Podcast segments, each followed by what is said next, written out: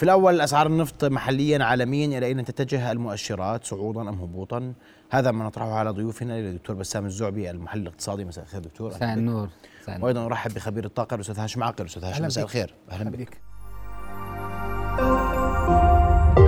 رؤيا بودكاست. دكتور بسام وأنا سؤالي حتى يكون واضح. لما نحكي عن أسعار النفط عالميا اليوم نعم. ونتحدث عن هذا العالم الذي يتغير في كل لحظة وهذه التغييرات تصيب الاقتصاد العالمي بتغييرات أخرى. نعم. السؤال اليوم لوين رايحين؟ برأيك؟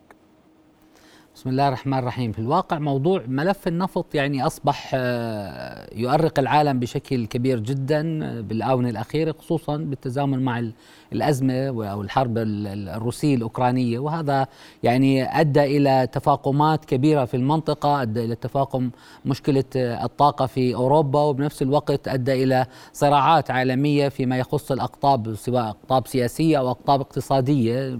بلشنا نشوف تحالفات بين الروس والصينيين باتجاه الأمريكان.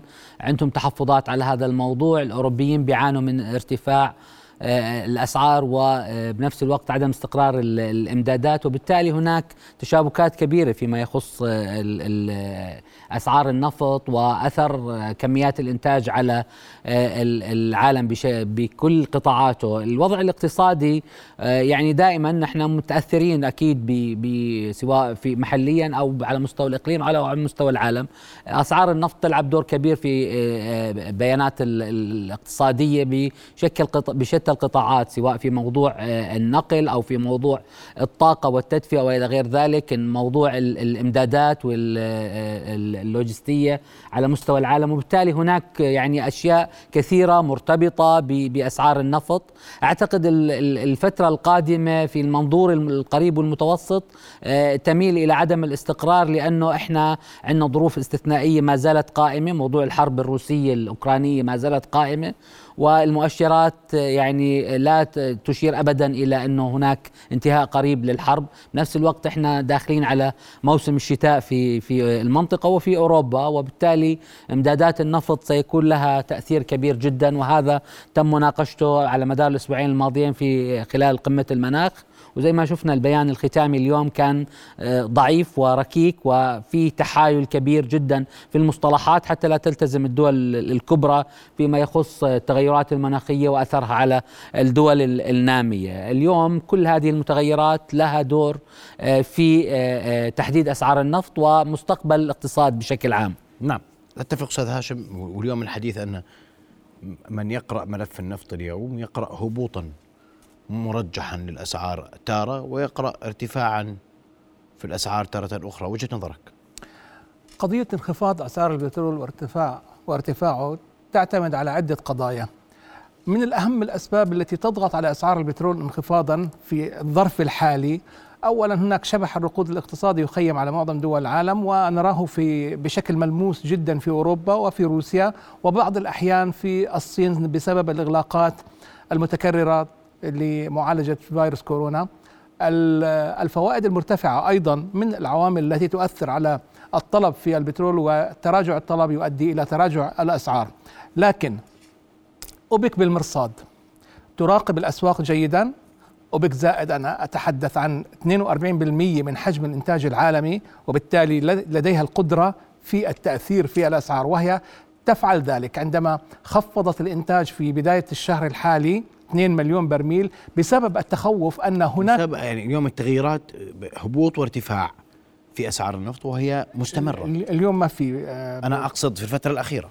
يعني صار انخفاض. أنا أقصد يوم اليوم يعني في المراحل يوم, الأخيرة. يوم الخميس ويوم الجمعة م. هو حدث انخفاض كبير وصل 87 دولار البرميل. وهذا نتيجة التخوف من الصين بإغلاقات كبيرة. الصين أهم دولة في العالم تتعلق بالبترول أكبر مستورد وأكبر أو ثاني مستهلك بالعالم عندما يكون الاقتصاد الصيني بخير وهي تعتبر مصنع العالم عندما يكون الاقتصاد الصيني بخير ويعمل بكفاءة عالية يكون هناك طلب عالي على البترول وبالتالي ترتفع الأسعار. القضية الأهم هي قضية العرض والطلب التي تتحكم فيها أوبك زائد وعندما ترى أن هناك تخوف من انخفاض الأسعار تأتي إلى الحل السهل جدا وهو كما يقولون على بعد هاتف منهم بيخفضوا الإنتاج بالنسبة التي يرون أنها تحافظ على السعر. سياسة أوبك تحافظ على سعر برميل بترول بين 90 إلى 100 دولار. هذا الهدف الأساسي لأوبك. لاحظنا في الشهر الحالي عفوا الشهر السابق أو الشهر الحالي بدأ ب 92 دولار وبقي 92 93 الحد الأقصى 97 وبقي بين هذين السعرين. في يوم الجمعة والخميس حدث انخفاض حاد بسبب إغلاقات حدثت في الصين.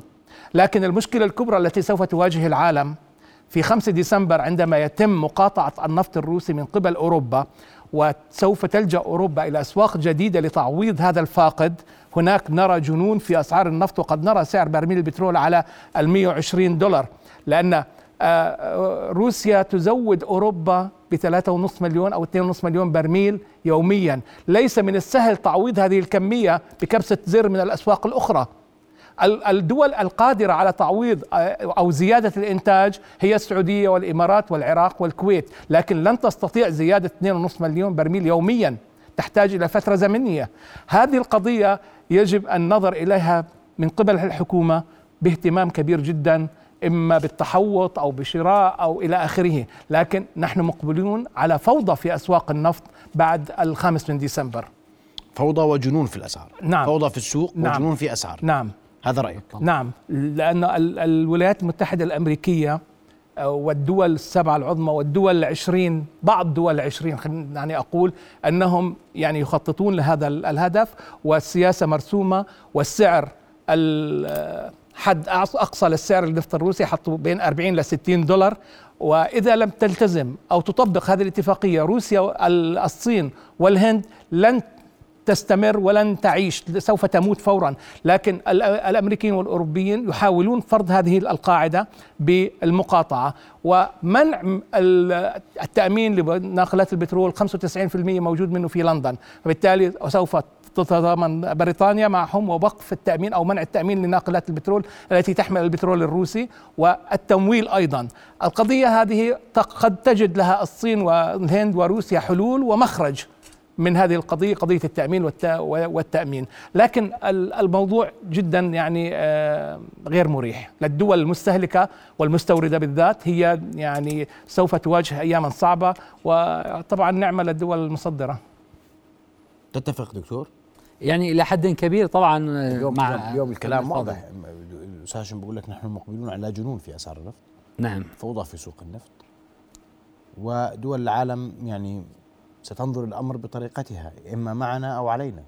الآن إحنا يعني نتطلع لموضوع مقاطعة الأوروبيين للنفط الروسي طبعا بكل جدية وكل اهتمام بكل متابعة حديثة وبنفس الوقت يعني لا نريد أن نقلل من الاتفاق الروسي الهندي الصيني فيما يخص النفط الروسي. أعتقد إنه ما زال ما زالت هذه الدول قادرة على كسر كلمة أمريكا فيما يخص آه، آه، يعني محاولات الحثيثه منذ ثلاثة أشهر إلى الآن لوضع حد أعلى لأسعار النفط الروسي. الصين تتحدث بلغة واضحة أن لديها مصالح وصناعتها وتجارتها وكل حياتها متعلقة في موضوع الاستهلاك النفط وبالتالي هي لن تجد مخرج لها إلا النفط الروسي. وبالتالي وبالتالي موضوع المحافظة على السعر وموضوع المحافظة على الاتفاقات الدولية أعتقد أنه الأوروبيين يعني إلى حد كبير سيلتزموا رغم إنه أصبحنا نسمع من بعض الدول آه، أن هناك قد تكون هناك يعني آه، خروج عن الموقف الأوروبي بشكل عام ويكون هناك اتفاقات داخلية. لكن على كل الأحوال نحن ننظر إلى موضوع الشراكة اللي نسميه الروسية الصينية الهندية فيما يخص أسعار النفط فيما يخص كميات النفط الروسي ستبقى تغذي هذه الدول وستبقى روسيا تقف بالمرصاد لأمريكا فيما يخص آه، الضغوطات التي تخص موضوع استهلاك آه، تصدير النفط الروسي ووضع سقف آه، أسقف للأسعار. اليوم الصين تتطلع لمصالحها الخاصة فيما يخص الصناعة. كما أشرنا سابقا يعني اليوم الاقتصادات العالم كلها متأثرة من أسعار النفط. طبعا زي ما تفضل زميلي العزيز إنه هذه الأسعار أكيد معرضة للارتفاع والانخفاض وقد تصل لأرقام قياسية. ولكن الصين أعتقد ستحافظ على التزامها على اتفاقها مع روسيا وبما يضمن لها الحصول على نفط إلى حد ما بسعر معقول حتى لا تتعطل مصالحها كما سمعنا بالأشهر الأخيرة كان هناك توقف لبعض المصانع في الصين توقف لفترات 8 إلى 12 ساعة وبالتالي قل الإنتاج وبالتالي نتحدث عن اقتصاد الصين الذي يشكل نسبة كبيرة من اقتصاد العالم. وهذا الموضوع بالنسبة لها آه، موضوع مفصلي.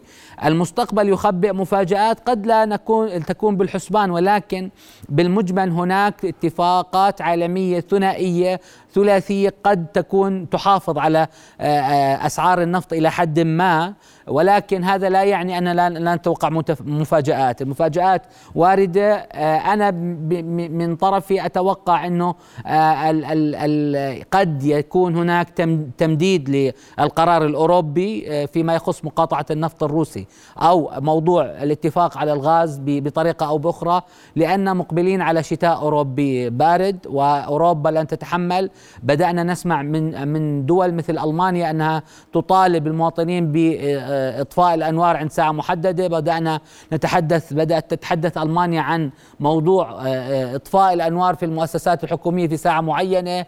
تطالب المواطنين بتخفيض استهلاك الطاقة وكل هذه العناصر.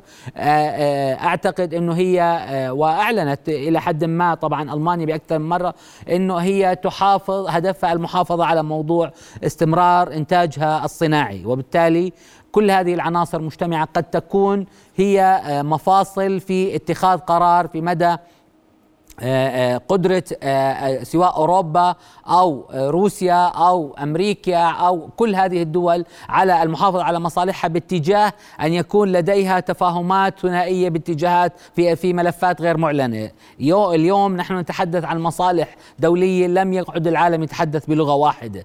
كل آه، طرف أو آه، طرفين أو ثلاثة يتحدثوا بلغة مشتركة تحقق مصالحهم وأعتقد إنه المرحلة القادمة ستشهد هذه التفاهمات تغيرات جذرية. أوروبا شتاء بارد البعض يقول تفضل ملاحظة آه الصين وروسيا والهند وأضف إليها الدول السعودية والعراق والإمارات. نعم. روسيا تنتج 11 مليون برميل يوميا. نعم. تستهلك 6 ملايين برميل عفوا 4 ملايين برميل. ها الباقي يصدر إلى دول عديدة. المصالح الاقتصادية للصين والهند تفرض عليها أن تستورد كميات تقريبا 17% من حاجتها من البترول تأتيها من السعودية. والهند أيضا بسبب المصالح السياسية والاقتصادية أيضا تستورد كميات من السعودية ومن العراق ومن دول الخليج حفاظا على المصالح الاقتصادية. ليست في وارد أن تقطع استيراد البترول من الدول الخليجية المحيطة ولها مصالح اقتصادية أكيد. كبيرة جدا أكيد إرضاء للرغبة الروسية باستبدال هذا الغاز بالغاز الروسي. وهذه قضية آه، أعتقد صعب حلها بالنسبة لروسيا. المخرج قد يكون روس الصين تضاعف الكميات لأن روس الصين دائما عندها شهية لتخزين كميات كبيرة. من النفط الخام. للطوارئ لمواجهة ما يحدث في العالم من ارتفاعات إلى آخره. فهذه النقطة الأساسية. قضية أوروبا أوروبا آه ألمانيا تواجه من أسوأ الأوضاع الاقتصادية. 300 ألف مؤسسة اقتصادية على وشك الإفلاس. 40% من المستشفيات لا تعمل بكامل الكفاءة. نعم. بسبب السياسة الأمريكية. لماذا؟ الغاز الأوروبي الذي يستورد من روسيا لا يمكن الاستغناء عنه بشكل نهائي. وهذا كميات كبيرة جدا 41% من الغاز يأتي من روسيا وبالتالي أنا أعتقد أن الولايات المتحدة الأمريكية من ضمن السياسات هي نعود إلى أيام ترامب آه، أمريكا القوية وهذا ما يفعله بايدن. الضغط على المصانع الألمانية بنقص الطاقة لإجبارها أو يعني إغرائها بالتن... بالانتقال إلى الولايات المتحدة الأمريكية طاقة رخيصة نعم. وبالتالي وأسواق كبيرة وبالتالي مصلحة لهذه المصانع أن تنتقل لتستفيد ماليا. تعاني في ألمانيا من ارتفاع الأسعار. الأسعار تضاعفت ثمان مرات إلى الغاز في في أوروبا بشكل عام وألمانيا بشكل خاص وفرنسا أيضا. هذه الدول تعاني معاناة كبيرة. المواطنين يعني سوف يأتي يوم وأتت أيام سابقة تظاهروا واحتجوا على هذه الأوضاع الاقتصادية الصعبة الذين تعودوا على مجتمع الرفاهية لمدة تقريبا من الحرب العالمية الثانية من سنة 1950 70 80 سنة تعودوا على حياة الرفاهية. اليوم تنعدم هذه مرة واحدة. وتقنين استعمال الطاقة في المنازل وفي الشوارع وفي المؤسسات الحكومية والخاصة. وبالتالي أصبحت القضية مرهقة عدا عن التكاليف المالية التي تضاعفت في فواتير الكهرباء والطاقة على الاستعمال المنزلي. الأوروبي أصبح يشكو. وبالتالي يعني آه، هناك بعض الاوروبيين يقولون إن يعني الديمقراطية في أوكرانيا لا تستحق هذا الدعم 18 مليار دولار. وسوف يصحو الشعب الأوروبي ويغير هؤلاء الحكام الذين يدافعون عن رئيس آه، آه، أوكرانيا ويبقى هو حاكم. نعم. لأنه لا يوجد لا انتخابات ولا أي طريقة لتغييره. وبالتالي هو مستفيد ويستغل كل الأوضاع الأوروبية والقادة الأوروبيين لا يصارحون الشعوب الأوروبية بما يحدث وبالأرقام التي يتم دفعها. مثال بريطانيا. نعم. التضخم 14% يعني رقم كبير جدا جدا. الأسعار كل الحياة في بريطانيا أصبحت يعني من أسوأ الحالات الاقتصادية التي يعيشها دول كثيرة كثيرة في العالم. أمريكا تستغل أوروبا. كل ناقلة غاز تذهب إلى أوروبا تحقق ربح 100 مليون دولار. وهذه أرقام مبالغ فيها تبيعهم الغاز بأضعاف مضاعفة. والأسعار معروفة عالميا. كانت يعني دولارين ونص وصلت 10 دولار. حرام. وبالتالي يعني السياسة الأمريكية التي تفرضها على الأوروبيين نعم. آه، تؤذيهم وتجرهم إلى خسائر متواصلة وسوف تحارب أمريكا لآخر جندي أوكراني لذلك لذلك لذلك عفوا أنا أنا أتفق معك تماما. أتفق معك بأنه الولايات المتحدة تراعي مصالحها. هذا لما يعني اللي حكيته أنا في في الفقرة الأخيرة من كلامي إنه الولايات المتحدة أو أي أقطاب طيب. أخرى كلها تعاود النظر إلى مصالحها الخاصة في فرض سياسات سواء في الأسعار أو في الكميات أو بسياسة تبادل المصالح آه، فيما بين أوروبا والروس ومع الروس أو سواء الصين أو مع والهنود مع مع الروس. وبالتالي إحنا المعادلة يعني هي مصالح ثنائية أو ثلاثية لأقطاب. طيب هذا كلام جميل لكن كل ذلك أين ينعكس اردنيا؟ هذا السؤال الأهم اليوم. كيف نتعامل مع كل هذه الملفات؟ التي نتحدث عنها ونتحدث عن اقتصاد عالمي ينعكس على الاقتصاد المحلي. عندنا صناعات عندنا استهلاك للنفط عندنا استهلاك للغاز. هذه كلها ملفات حاضرة على الطاولة نعم. الأردنية وعلى طاولة الأردنيين. بعد فاصل نسأل ونبحث أكثر في الخيارات الأردنية. ابقوا معنا.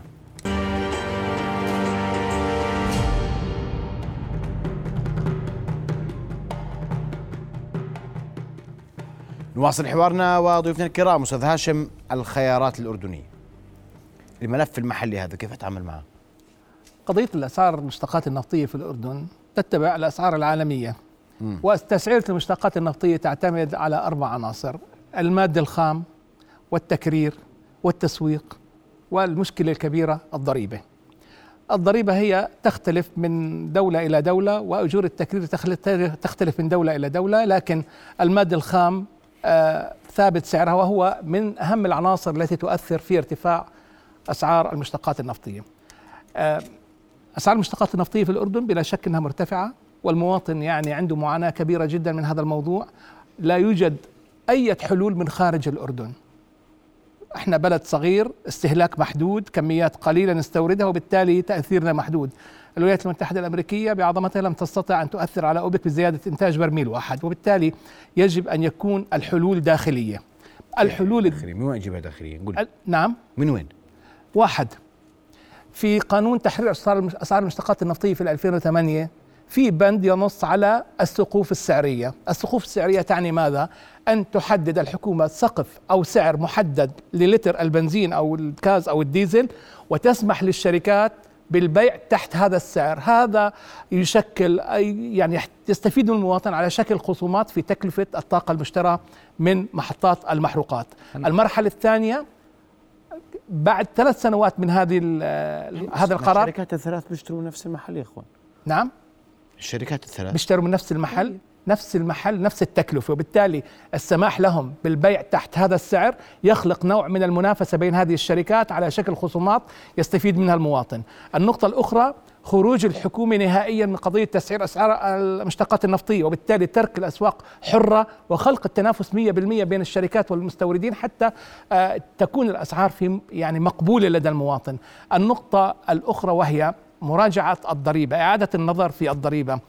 دائما الضرائب المرتفعة تحقق إيرادات أقل نعم. ابن خلدون يقول في من 700 سنة الضرائب تقتل الضرائب بمعنى أن الضرائب المرتفعة تحقق إيرادات أقل صحيح. إذا تم تخفيض هذه الضرائب آه، هناك إيرادات أكثر للحكومة وراحة للمواطن وأنا أعتقد أن هناك توجه لدى الحكومة في اعاده النظر في الضريبة وتفعيل السقوف السعرية وقد نشهدها في بداية العام القادم.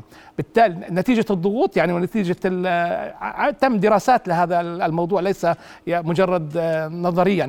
وبالتالي الحكومة تتجه لإعادة النظر إعادة النظر في وتحرير السوق يعني؟ تفعيل السقوف السعرية في المرحلة. تفعيل السقف السعري نعم هذا يستفيد منه المواطن بشكل مم. جيد على شكل خصومات. يعني شركات الاتصالات الموجودة عندنا. كل شركة عندها عروض وعندها منافسة وإلى آخره. هذا سوف تجده في شركات المحروقات نعم. وهذا ما يحدث في كل الأسواق العالمية لكن نحن تأخرنا في هذا الموضوع للأسف الشديد. فبالتالي يجب أن يكون هناك خطوة جريئة وسريعة من الحكومة لتنفيذ هذه الخطوة. أنت تقول أنك, تو... أنك تقرأ توجها حكوميا لإعادة النظر في موضوع السقف السعري نعم. و وإعادة النظر في الضريبة. الضريبة. يعني تم أنا دراسة عملتها وقدمتها للمسؤولين. لو تم تخفيض سعر بنزين الخمس أو عفوا ضريبة البنزين 95 من 57 قرش إلى 40 تخسر الحكومة في هذا الفارق 28 مليون دينار. لكن عندما تكون تستعمل البنزين التسعين ويكون الفارق بالسعر 30 فلس بينه وبين ال 95 وسيارتك مصممه لل 95 شو بتعمل؟ 95 تتحول ال 95 وبالتالي نسبة كبيرة جدا. السيارات الموجودة في الأردن من 2010 أو 2011 كلها مصممة لبنزين ال 95 وبالتالي 90% من السيارات اللي عندنا الموجودة للبنزين ال 95 وبالتالي هذا التحول بيحقق لك إيرادات أكثر وبتخلص من قضية البنزين التسعين اللي في بعض الأحيان انتهى من دول كثيرة. هنا يعني يجب إعادة النظر. تحتاج إلى دراسة صحيح وأرقام مقارنة حتى يصلوا إلى نتيجة يقينة أن هذه أن هذه الخطوة قد تفيد المواطن وتفيد الحكومة. الأهم أنه يستفيد المواطن. الحكومة تستفيد من آه، إيرادات أخرى. يعني قضية الضريبة حتى اليوم الحكومة آه، للإنصاف في قضية اسطوانة الغاز لغاية شهر تسعة بال 2022 تحملت فروقات 102 مليون دينار وفي سنة 2021 84 مليون دينار لأن أسعار الغاز وصلت أرقام قياسية ولا تستطيع الحكومة تعديل سعر أسطوانة الغاز من السبع دنانير ولا بأي شكل من الأشكال. كانت تكلفة أسطوانة الغاز في شهر واحد واثنين 11 دينار 12 دينار و81 قرش. التكلفة. بالتالي حتى تنتهي الحكومة من قضية دعم اسطوانه الغاز وإلى آخره يجب أن يكون هناك حلول جذرية وجريئة ونهائية وحتى يتحرر السوق بشكل نهائي. النقطة الأخرى يوجد لدينا ثلاث شركات توزيع. هلا بزعلوا مني. ليه ما يسمحوا لترخيص شركات أكثر؟ والسماح تسهيل الحصول على رخص محطات وقود أكثر. لسببين السبب الأول بحقق إيرادات مالية للحكومة. ثانيا بساهم في تخفيض نسبة البطالة في حل جزء من مشكلة البطالة. لبنان بلد صغير 7 مليون مواطن عندهم. يوجد لديهم 76 شركة توزيع مثل توتال والمناصير وجو بترول ويوجد لديهم 3100 محطة محروقات. لماذا هذه القيود على ترخيص هذه الشركات؟ والمحطات المحروقات يجب أن يكون هناك نوع من المرونة والتعديلات. ده يجب أن تواكب تواكب العصر. واضح. دكتور.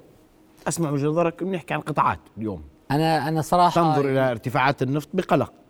تنظر إلى فاتورة الطاقة بقلق. نعم صحيح. م. دائما أنا بكتاباتي ومتابعاتي أنا يعني أحمل هم قطاع الصناعة. م.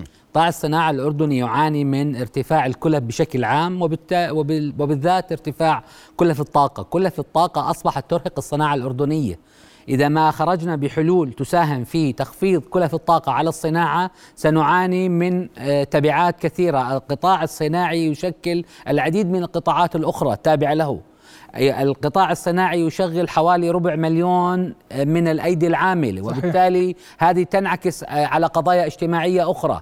القطاع الصناعي يحرك قطاع النقل. القطاع الصناعي يؤمن آه، صادرات وعملة صعبة للبلد. نحن نتحدث اليوم عن نمو 15 إلى 19 إلى 20% نمو في الصادرات في الفترة في أول عشر شهور. وبالتالي نحن نتحدث عن قطاع مهم جدا. يجب النظر إلى هذا القطاع بجدية. يجب النظر إلى كيفية لتخفيض كلف الإنتاج. أعتقد القطاع الصناعي اليوم بحاجة إلى دعم. سمعنا مؤخرا عن عقد اتفاقية لإقامة محطات للطاقة الشمسية الطاقة المتجددة آه، بحيث توزع على المصانع بحصص آه، معينة. وبالتالي أعتقد انه القطاع الصناعي قطاع آه، محوري ورئيسي يجب النظر إليه ويجب دعمه فيما يخص كلف الطاقة بشكل عام. القطاع الآخر هو قطاع النقل. آه نحن نتحدث دكتور اسمح لي. بقطاع الصناعة مش تم تخفيض تكلفة الكهرباء؟ تم تخفيض تكلفة الكهرباء يا سيدي ولكن ما زلنا من أغلى الدول في المنطقة في أسعار الكهرباء. إحنا هذا الموضوع سمعنا فيه بدراسات ومؤتمرات وندوات وتم الحديث عنه بشكل موسع. لابد أن يكون هناك حلول طويلة المدى. نحن نتحدث عن منافسة سيدي الفاضل بالسلع الأردنية التي تصدر لمختلف دول العالم. نحن نتحدث عن سلع أكثر من ألف سلعة أردنية تسوق إلى 1000 ل 150 دولة. 114 دولة أعتقد. هذه الدول لديها بدائل من كل العالم. مزبوط. كل دولة لديها بدائل من كل العالم أن تستورد نفس المنتج من من دول أخرى. اليوم الدعم الذي يتم في بعض الدول للصادرات على سبيل المثال تركيا. تركيا كل فاتورة تخرج من أي مصنع المستورد يسترد 10% من قيمتها. اليوم نحن نتحدث عن ضرائب إضافية على قطاع الصناعة بدل أن ندعمه.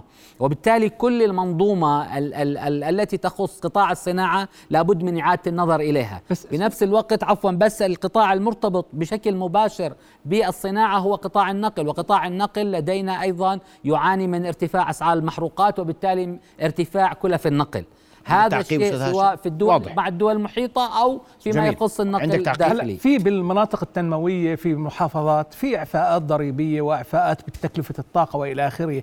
الإصرار المصانع التواجد في مناطق معينة بكلف مرتفعة نعم. يؤدي إلى ارتفاع السلعة وتكلفة الإنتاج. ليه ما يروحوا هدول القطاعات الصناعية مثلا للمناطق التنموية في معان والطفيلة والمناطق هذه؟ صوتي لصوتك يا سيدي. اللي, اللي بيكون فيها إعفاءات ضريبية وبالتالي تنخفض التكلفة عليهم وعلى المواطن اللي كمان بيستهلك السلعه تبعهم. نعم صحيح. ولكن إذا إذا سمحت لي سيدي بالفترة الأخيرة وأنا علقت على هذا الموضوع بإحدى المقالات شركة المدن الصناعية على سبيل المثال آه، بوافق بموافقة مجلس الوزراء وضعت حوافز للاستثمار في مدينة الكرك الصناعية. نعم. ونفس الوقت بالأسبوع الماضي تم الموافقة من مجلس الوزراء على إعطاء تسهيلات للاستثمار في الطفيلة. وهذا شيء مشجع جدا ونشد على أيدي الحكومة فيه وندعمه. خلال اليوم القضية نتحدث عن الغالبية العظمى من مصانعنا القائمة سيدي الفاضل.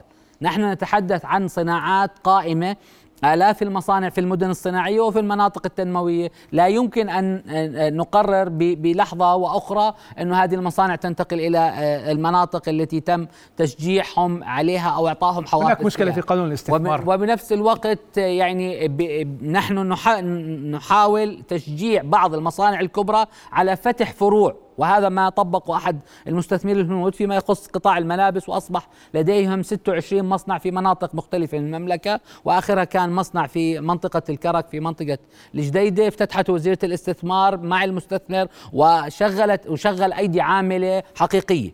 بالتالي إحنا كمان بحاجة إلى أن ينظر مستثمرنا إلى هذه الحوافز يعني يستفيد منها. ولكن لا أعتقد إنه هي على المنظور القريب والمتوسط هي الحل. يعني إحنا نؤكد على أهميتها ولكن اليوم القطاع الصناعي ليست هي الحل. أعتقد موضوع الطاقة المتجددة يعني أنا التقيت بالكثيرين من الإخوان الصناعيين بعض المناطق كما نعرف الشبكة أغلقت وغير قادره على استيعاب طاقة متجددة وبالتالي تم وقف التراخيص في هذه المناطق. منطقة المشتى ولا أو منطقة ماركا أو إلى غيرها من المناطق بحاجة إلى أن نعيد النظر ونعيد ترتيب آه، آه، أمورنا داخليا لأنه كما تفضلت حضرتك لابد أن نعالج الأمور داخليا لأنه الحلول لن تأتي من الخارج. قضية الطاقة الشمسية حتى تحل المشكلة بشكل جذري وتحول الاعتماد عليها إلى نسبة كبيرة جدا تحتاج إلى تخزين الطاقة المنتجة وإحنا لا يوجد لدينا تخزين للطاقة.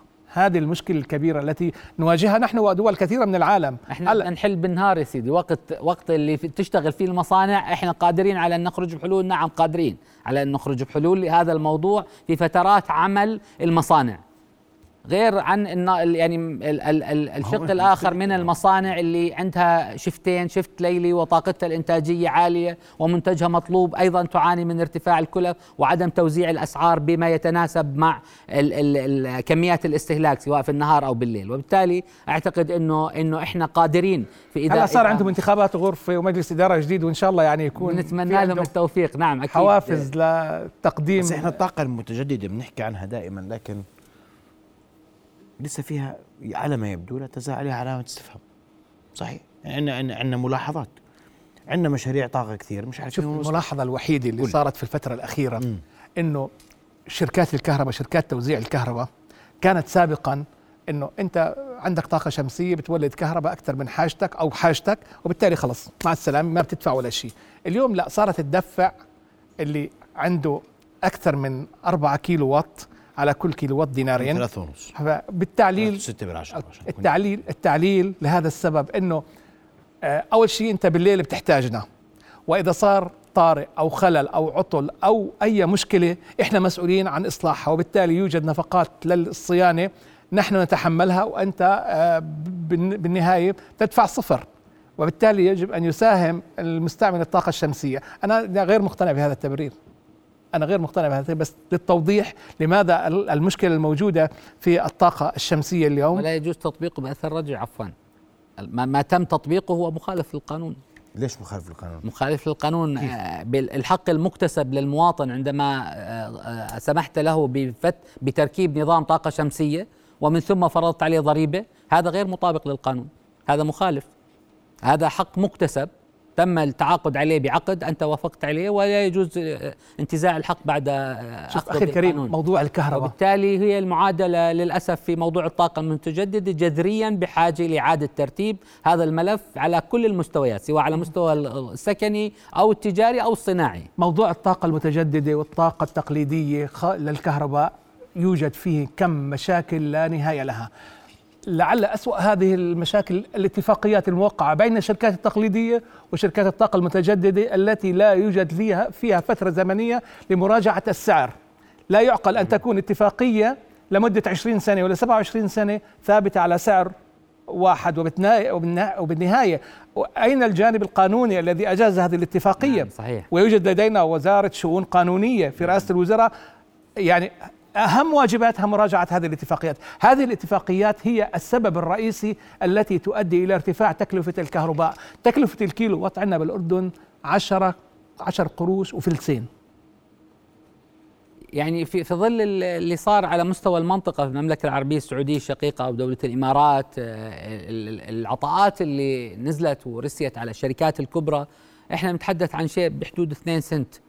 الأرقام مبالغ فيها نعم ولكن هذا كله قيد المراجعة. السؤال الكبير نعم هناك قيد المراجعة أخي محمد ولكن السؤال الكبير لماذا كل هذه الأخطاء في ملف الطاقة وفيما يخص بالذات كما فضل زميلي هناك فيما يخص هناك استراتيجية وضعت هناك طيب. استراتيجية وضعت في 2010 أو 2009 بنت دراسات آه، يعني خيالية وتوقعت حاجتنا في 2017 2018 6500 ميجا ونحن نستهلك 3500 ومع ذلك وبالتالي لا يوجد لا يوجد خيار. لا يوجد خيار إلا تصدير الكهرباء الفائضة إلى دول الجوار بمشاريع طيب. الربط الكهربائي. نعم. نحتاج إلى آه، بحث الخيارات الأردنية بحثها ودراستها قبل أن ندخل في أزمة عالمية في النفط والغاز والطاقه آه، وهذا سيؤثر علينا حكما. ضيوف الكرام أشكركم كل الشكر على وجودكم معنا. شكرا لكم رؤيا بودكاست.